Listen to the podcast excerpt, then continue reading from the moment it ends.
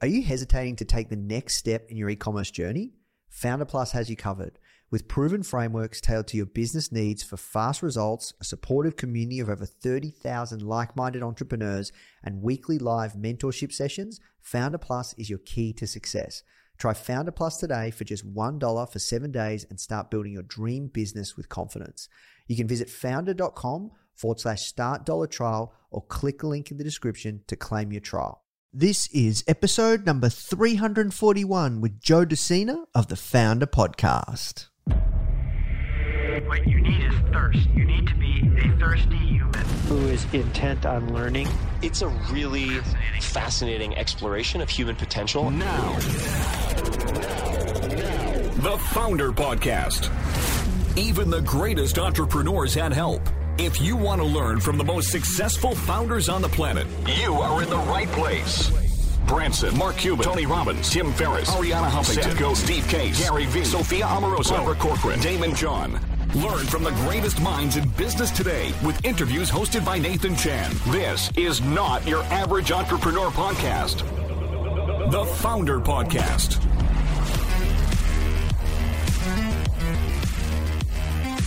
Hey guys, thank you so much for tuning in. Before we start today's episode, I just want to let you know that our goal at Foundr is to help entrepreneurs succeed however we can by giving away high quality content in the form of interviews, blog posts, podcasts, YouTube videos, you name it. We put out so much content to help you.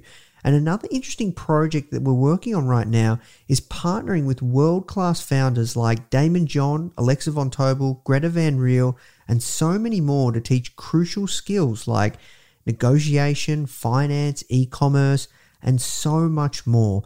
So if you'd like to get access to these free trainings with founders like this, which is 100% free, just go to foundr.com/free. Okay, so now let's talk about today's episode. Hey guys, welcome back to another Foundr interview. My name's Nathan Chan, CEO and publisher of Foundr Magazine. Now, let's talk about today's guest, Joe De Sena, founder of Spartan. So have you probably heard of Spartan Race, recently acquired a couple of years ago, Tough Mudder. This guy is incredible. We go all sorts of areas in this conversation. Joe is crazy. He's also the instructor of one of our newest courses coming out called Mental Toughness.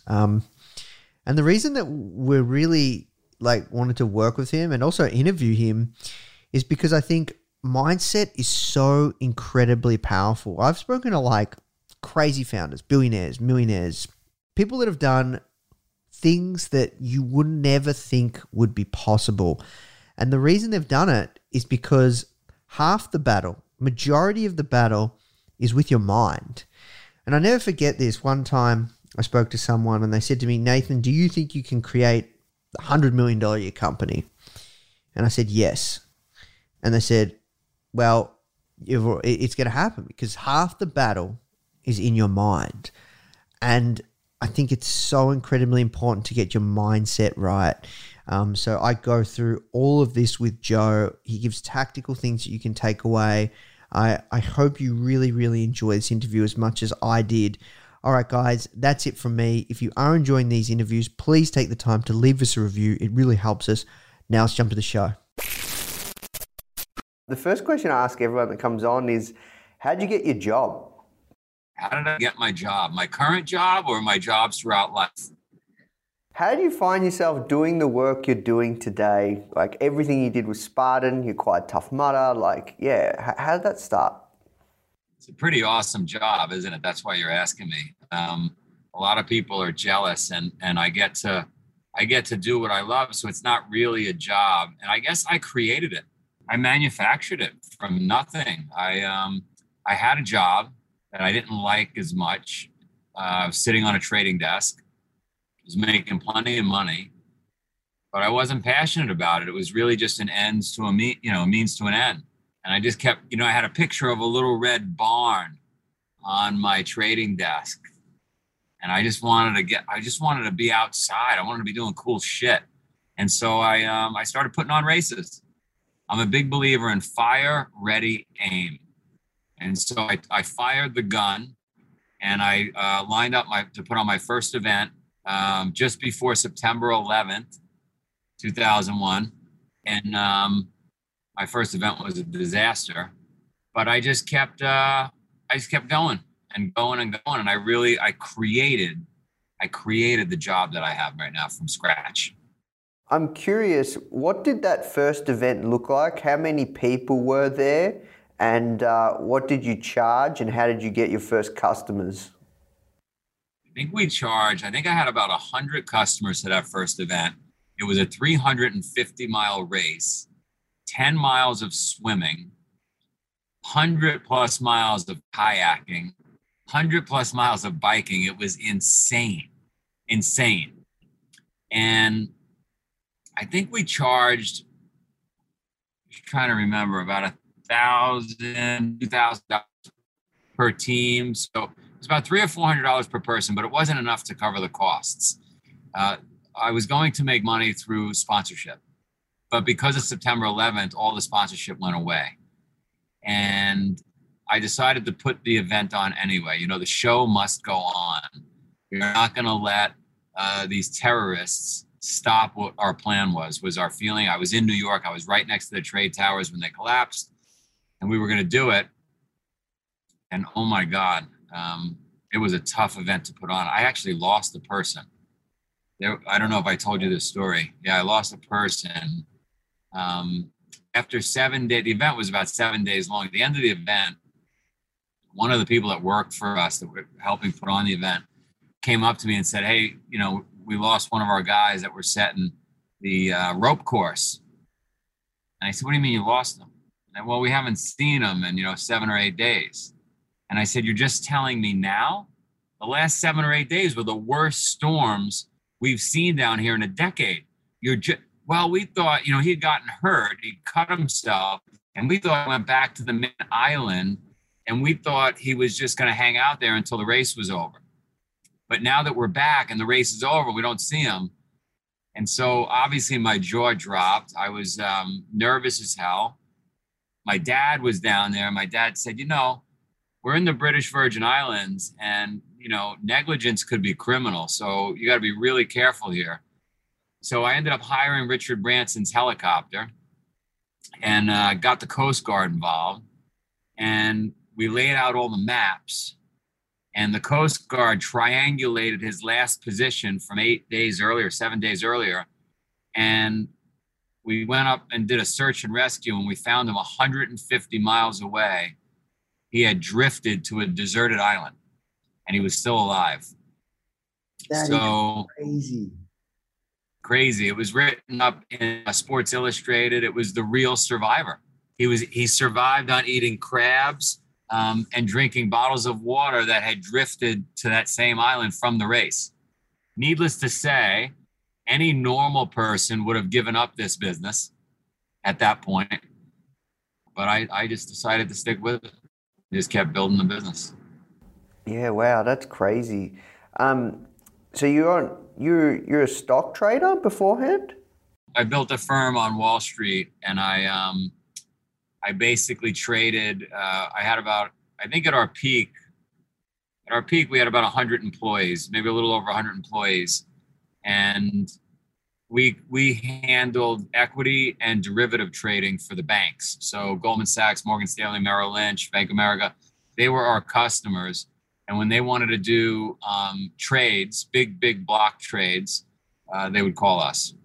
Got you. So your first race were you still running that business? I was running that business, and I don't know if we talked about it, but if you go way back to when I was pre-teens, before I was a teenager, in Queens, New York, my mother had introduced me to a running race that only about 8 people a year show up to. And it was run by her Indian guru. My mother was into yoga, meditation in the 1970s. And this guru believed that the brain was much more powerful than the body. And if we can get our brains to work at full capacity, we could do amazing things. So he organized a 3,100-mile foot race around a 1-mile loop. And people would run around, for 60 days. And my mother got into that. My mother introduced that race to me. And so I had this in the back of my head. Fast forward, I built a business. I built another business. I ended up on Wall Street. I built a trading firm there. But in the back of my head, I still had the yoga, the meditation, the foot race. And so I started doing races all over the world. I was doing hot yoga sometimes 2 or 3 times a day. I was a crazy person. I was taking the stairwell in our office, sometimes 50 or 60 flights just to feel good on the trading desk. And then I started traveling because I was making money and I owned the business. So I started traveling around the world racing, and I did some crazy events, and I just thought, gee, I could do this as a business and I could really love it. This could be my job. And so while I was running that business, I started to build this other business, but it wasn't working. Whenever you don't have your full focus startup, it doesn't really work. So I had one foot in each area, and my both businesses were suffering because of that. You got to hand it to Elon Musk. Elon Musk has 3 businesses. I don't know how the guy does it. He's amazing. So your focus was suffering. So what did you decide to do? When did you, how'd you work that out? Well, I met my wife at one of these races. She was my girlfriend at the time. September 11th had happened. I was really enjoying putting on these events, even though I was losing money. And I just thought, you know what? I'm probably going to marry this girl. Let me see if I can convince her to buy a farm up in Vermont, about 5 hours north of New York City, and sell my business. I'll sell my business. So I sold my business, lucky enough to sell it, jumped in a Suburban, bought a dog, and bought a farm, got a couple of cows and sheep and chickens, and started Spartan. That's really, it's how it happened. You've gone through a lot, like building this company. Even right now, this year has been a tough year for you, right? Like, I mean, look, it's not as hard. If you or I were in, let's say, Quantico, right? Or if we were getting beaten and tortured and being tested in prisoner of war training camps, right? Like, it's not that hard. It's not World War II. It's not the Great Depression, but yes, it sucks. 2019 was awesome. We bought our competitor. We're making lots of money. We're finally, this whole thing was working. We had to furlough a bunch of people, but I was hearing stories about some guys in Vietnam today. They would crawl for 3 days on the side of their body so as not to create a trail that the enemy would see to come after them. Like, it's not that bad. It's bad, but it's not that bad.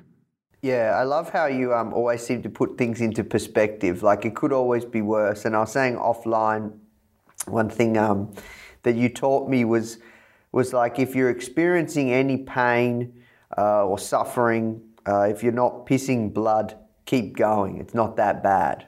And keep going. Yeah, and pissing blood hurts.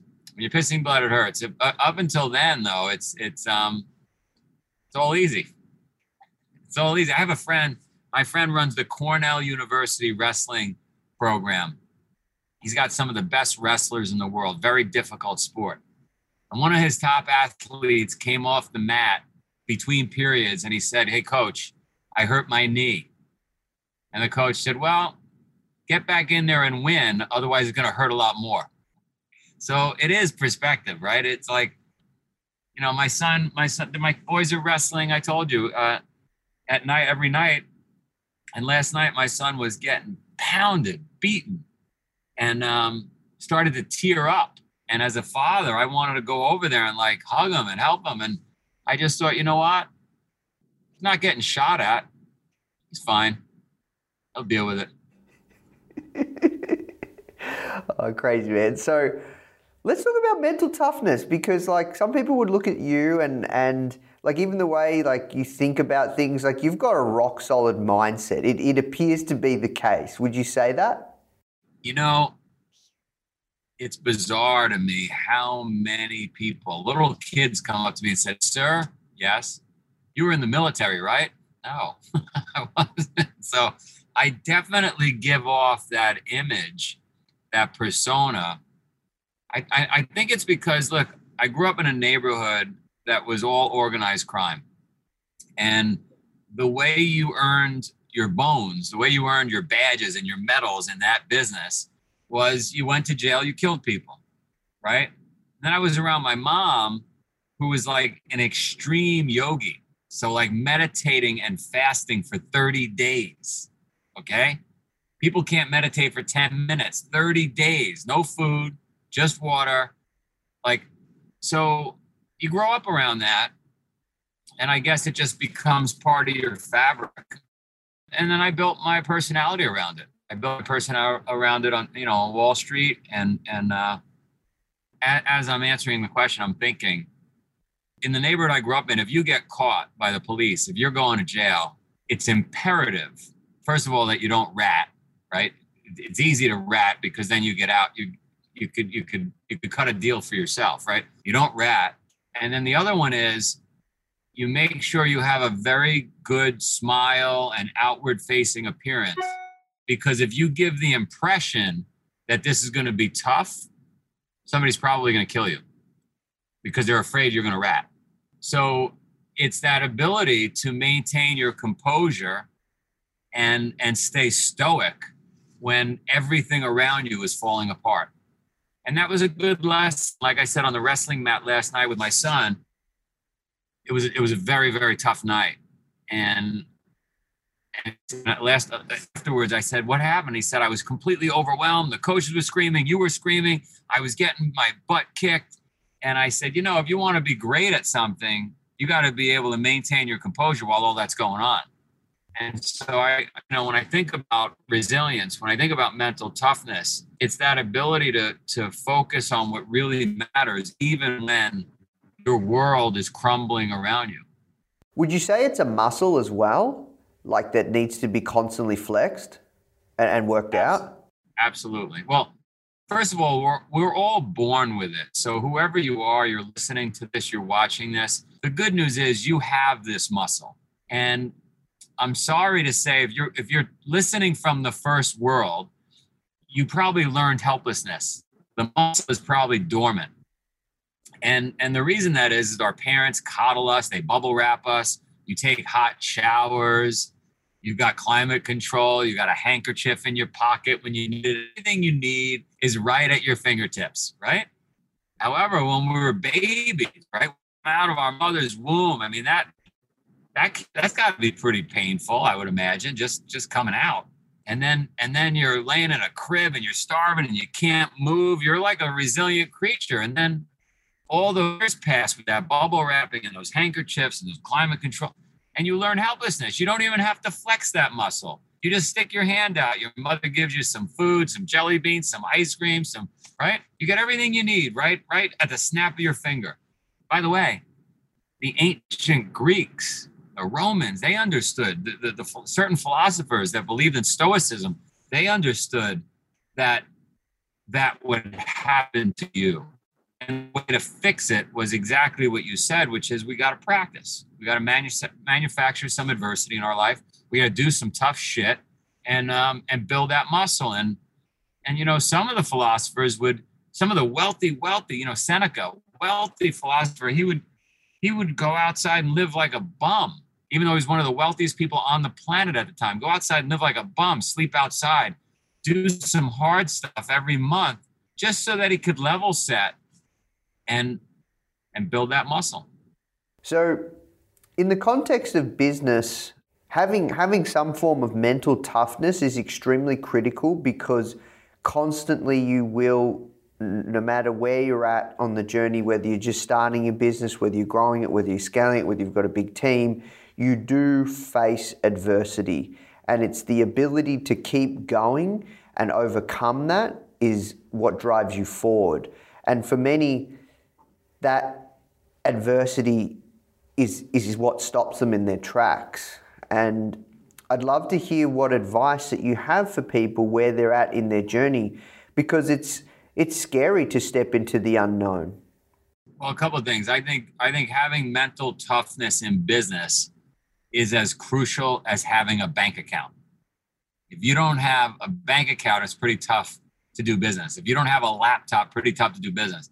If you don't have mental toughness, if you don't have resiliency, stick with a job. Don't start a business, because, you know, my dad used to say, and he's so right, you got to have the stomach for this. Everything that can go wrong will go wrong. And it's really going to be up to you and your reaction to those things. Like, you're not going to change the environment. Bullets are going to be flying. Stuff's going to be going wrong. Your competitor is going to take over some of your business. You're going to steal your best clients. Your factory's going to burn down. You're going to run out of money. You're going to bounce checks. Everything that can go wrong will go wrong. And if you don't react to that the right way, you're out of business. So, yes, you have to develop it. But it really, look, I helped you develop it. You were like a soft, cuddly guy when I met you. And what did I do for you? I just gave you one sentence, right? If you're not pissing blood, you keep going. And you're using that. You're using that to get your workouts a little more aggressive. You're getting healthy. It's good. So I like to say what everybody should do is live, you know, try to get below the line every day. The line is comfortable, right? It's everything going correct that day. The coffee is right when the right temperature, right when you want it. The Wi-Fi is working. That's the line on a daily basis. Go below the line every day and feel some pain. Do 300 burpees. Take the cold shower.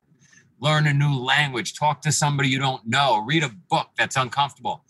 Go below the line, because when you get back to the line later that day, that week, that month, you appreciate it.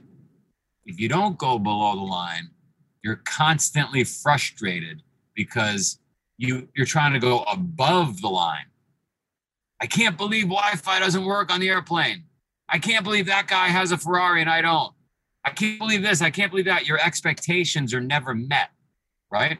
And so, by the way, the great samurai all the ancients used to do. The great samurai every night would burn all their possessions in their mind, their family, everything, burn everything in their mind, not actually. And when they woke up in the morning and they saw their family and their building was still in existence, it hadn't burned down, they would appreciate everything, because last night it was all gone. And I like to say, those that have everything appreciate nothing. Those that have nothing appreciate everything. So you go below the line, take some stuff away, feel a little pain, do it on a daily basis, flex that muscle, practice, manufacture some adversity, and just makes life easier. I mean, listen, when I can't make payroll or I have to furlough people, I have to do some tough stuff, I just think back, like, all right, I'm not pissing blood. I'm not in World War II. I'm not getting shot at. Like, it's not the Great Depression. We're going to survive. I got a healthy family. We had a kid last night. It looked like he broke his finger. And I said, this is great. And he said, what? I said, you have 9 more fingers. It's no big deal. You don't even need that one. I have a friend that cut his finger off to finish a football game. It's no big deal. He didn't really understand because he's only 13 years old, the kid. But you get the point. So if we even think of like the concept of mindset, somebody once told me, super successful business guy here in Melbourne, he said, oh, look, Nathan, if you want to build your business into a $100 million company, do you believe you can do it? And I said, yes. And he said, well, that's 80% of the battle. If you can believe it in your mind, you're closer than you really think for it to be done. What is your take with that? And how do you think founders can cultivate a really positive mindset and like an unbeatable, like you think of Elon Musk, like he has conviction even when he talks around how he is going to allow people to live on Mars? Yeah, you know, my mother used to say it and I didn't believe it in the 1970s, be very careful in the words you choose because they become reality. And I remember sitting around as a kid saying, that's ridiculous. How could words become reality? But it's true. If you say it enough and you believe it, and science now proves it, it actually will happen. They take basketball players and they put one set of basketball players and they say, you're going to do free throw shots all day. You're going to practice. The other set of basketball players, you're just going to close your eyes and visualize taking free throw shots and getting them in all day. Guess who outperforms when they actually go head to head? Those that were just visualizing taking the shots. So thinking about it, speaking it, making it actually works. It actually happens. So how does a person do it? The way I do it is failing's not an option. Like, we're getting this done. If we, that's why I'm very careful about what I do, right? If I do it, we're doing it. We're not stopping until it's done. We might have to make a left turn or right turn, go over a wall, go under barbed wire. We're getting this done. And it really is as simple as saying it over and over and over, and then saying it publicly. Because if I get you on the phone and I get my friends on the phone and I post it on Instagram, now I'm on the hook. I'm going to be embarrassed. I'm going to look like a fraud if I don't finish it, right? So you say it, you start to believe it, you create a chant, you write it on Post-it notes all around your house, you scream it from the rooftops, you tell everybody. You have now made it, so you have no choice but to complete the project. And I'd love to hear, like you said, it has been tough, but you know, you're not really, you may have been affected by it in your mind, but you keep going. Like, what can you just give, like, maybe the audience context around how Spartan has been affected and to what severity? Oh. I lost 90% of my revenues. I closed down 45 countries. I furloughed 75% of my staff. Is that enough? Or you need more? I had 350,000 customers that I had to give deferral codes to another race because the races got canceled. 350,000 pissed off customers sending me emails. 700 vendors that I got to deal with. Like, what? My family's healthy. I do 4 workouts a day. I get to take cold showers, carry around a kettlebell. I can't complain. And I know that you will get things back on track. Once this all passes, like, I didn't even have to, like, wonder. Like, I know you will do it. No option. My employees said to me recently, and I was shocked because I wasn't thinking about this. They said, Joe, you know why we're sticking with you? I said, no, why? I said, because you're the kind of person that will not let it fail. And I appreciated that. That was a nice thing to say. Yeah, no, that's incredible, man. Look, I'm really sorry to hear about what's happened, but I have no doubt that you'll get it back and it'll be bigger than it's ever been. It was too easy. It was too easy without COVID. I needed a little pain. Too easy? It was too easy. 45 countries, bought out our competitor. Everything was going well. I needed a little pain. You guys were doing 9 figures too, yeah, annually. Oh, yeah. It was hockey sticking. It was 20 years of work finally coming to fruition. I needed to be knocked down a bit. I needed to be taken out a notch. Feel a little pain. It's good. Did I tell you, here's the mindset. You ready for anybody listening? This is all you need. I'm going to tell you this story. You're not even going to need any more questions. The Spartan brand has a prayer. We have our own prayer. There are not many brands out there that have a prayer. Okay. And we got this prayer because I found this story of a French paratrooper in World War II who had been shot down in a plane. They found him dead on an airfield. And he had a prayer in his pocket. And they pulled the prayer out and they read it and they looked at it. And he basically said, look, God, he's praying to God like all the boys were, all the men were, back then, men and women, right, for this war to end. And he said, God, everybody's been praying to you. Everybody's been asking for the good stuff. They want to get back with their friends, their family, their spouses. They want to get back to a good dinner table and a good meal. They want to sleep in a warm bed. And he wrote, I got to imagine, God, you don't have anything left. Like, everybody's asking for the good stuff. So what I want you to give me is leftovers, the worst stuff you got, the toil, the torment, the hurricanes, and just promise me you'll keep it coming. And so that's our prayer. Our prayer is, we want the tough stuff. We want it.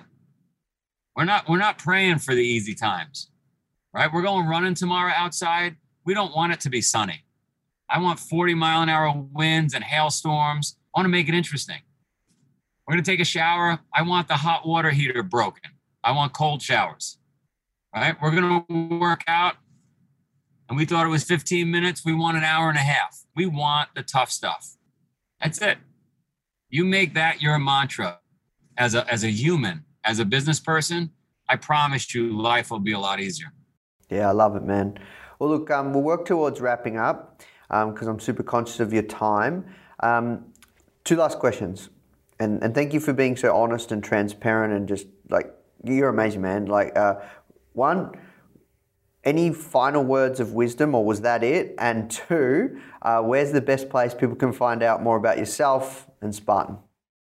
Final words of wisdom. What didn't I cover? Well, I one thing we didn't cover is your body, your flesh and bones, it's mostly water. It's like a swimming pool. And it has a pump and a couple of filters. And swimming pools are typically like 20,000 gallons of water. The human body is like, I don't know, depending on how big you are, 8 and 13 gallons of water.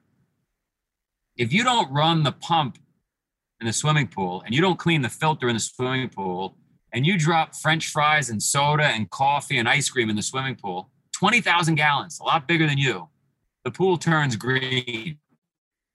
So you're asking your body to process all this crap food that we eat. You're shutting down your pumps by sitting and watching Netflix on the couch and typing away and looking at a screen all day. And you're expecting this little swimming pool of yours to operate at an optimal level. If you want to be resilient, you want to be gritty, and you want to run a business, you got to be a clean swimming pool. You got to run the pumps. You got to clean the filters. You got to treat yourself like an Olympian. If you don't do that and you don't feel well and you're not resilient, you got nobody to blame but yourself. Right? All right. How do you find me? They tell me I have an Instagram account at Real Joe De Sena. You could also email. Anybody could email me. But if you email me, it's got to be one or two sentences, and you might only get a one-word reply. It's joe@spartan.com. And if people want to sign up to a race, Spartan.com. Yeah, go to Spartan.com. Check it out. I'm happy to hook up your audience with a bunch of races. They don't really want them, though. They want a Netflix account. They don't want to. This is for tough people. You guys, you don't want to do it. I know you. I've spoken to 10 million of you around the world. You say you want to do it. You want the medal, but you don't want to do the work. Well, there you go. Awesome. Well, look, thanks so much, Joe. That was awesome, man. Always a pleasure speaking with you. And you're fantastic. You're a really good speaker. Thank you. You're awesome. Hey guys, I hope you enjoyed this interview. As you might already know, our mission at Foundr is to help tens of millions of people every single week with our content, either start or grow their business, which is exactly why we're partnering with world-class founders such as Daymond John, Alexa Von Tobel, Greta Van Reel, and so many more to teach crucial skills such as negotiation, finance, e-commerce, and so much more. So if you'd like to get access to these free exclusive trainings, please go to foundr.com/free. These are 100%. We go super in depth on teaching a particular topic, and I know that you're going to love them if you enjoy this podcast. So just go to foundr.com/free. All right, guys, I'll see you in the next episode.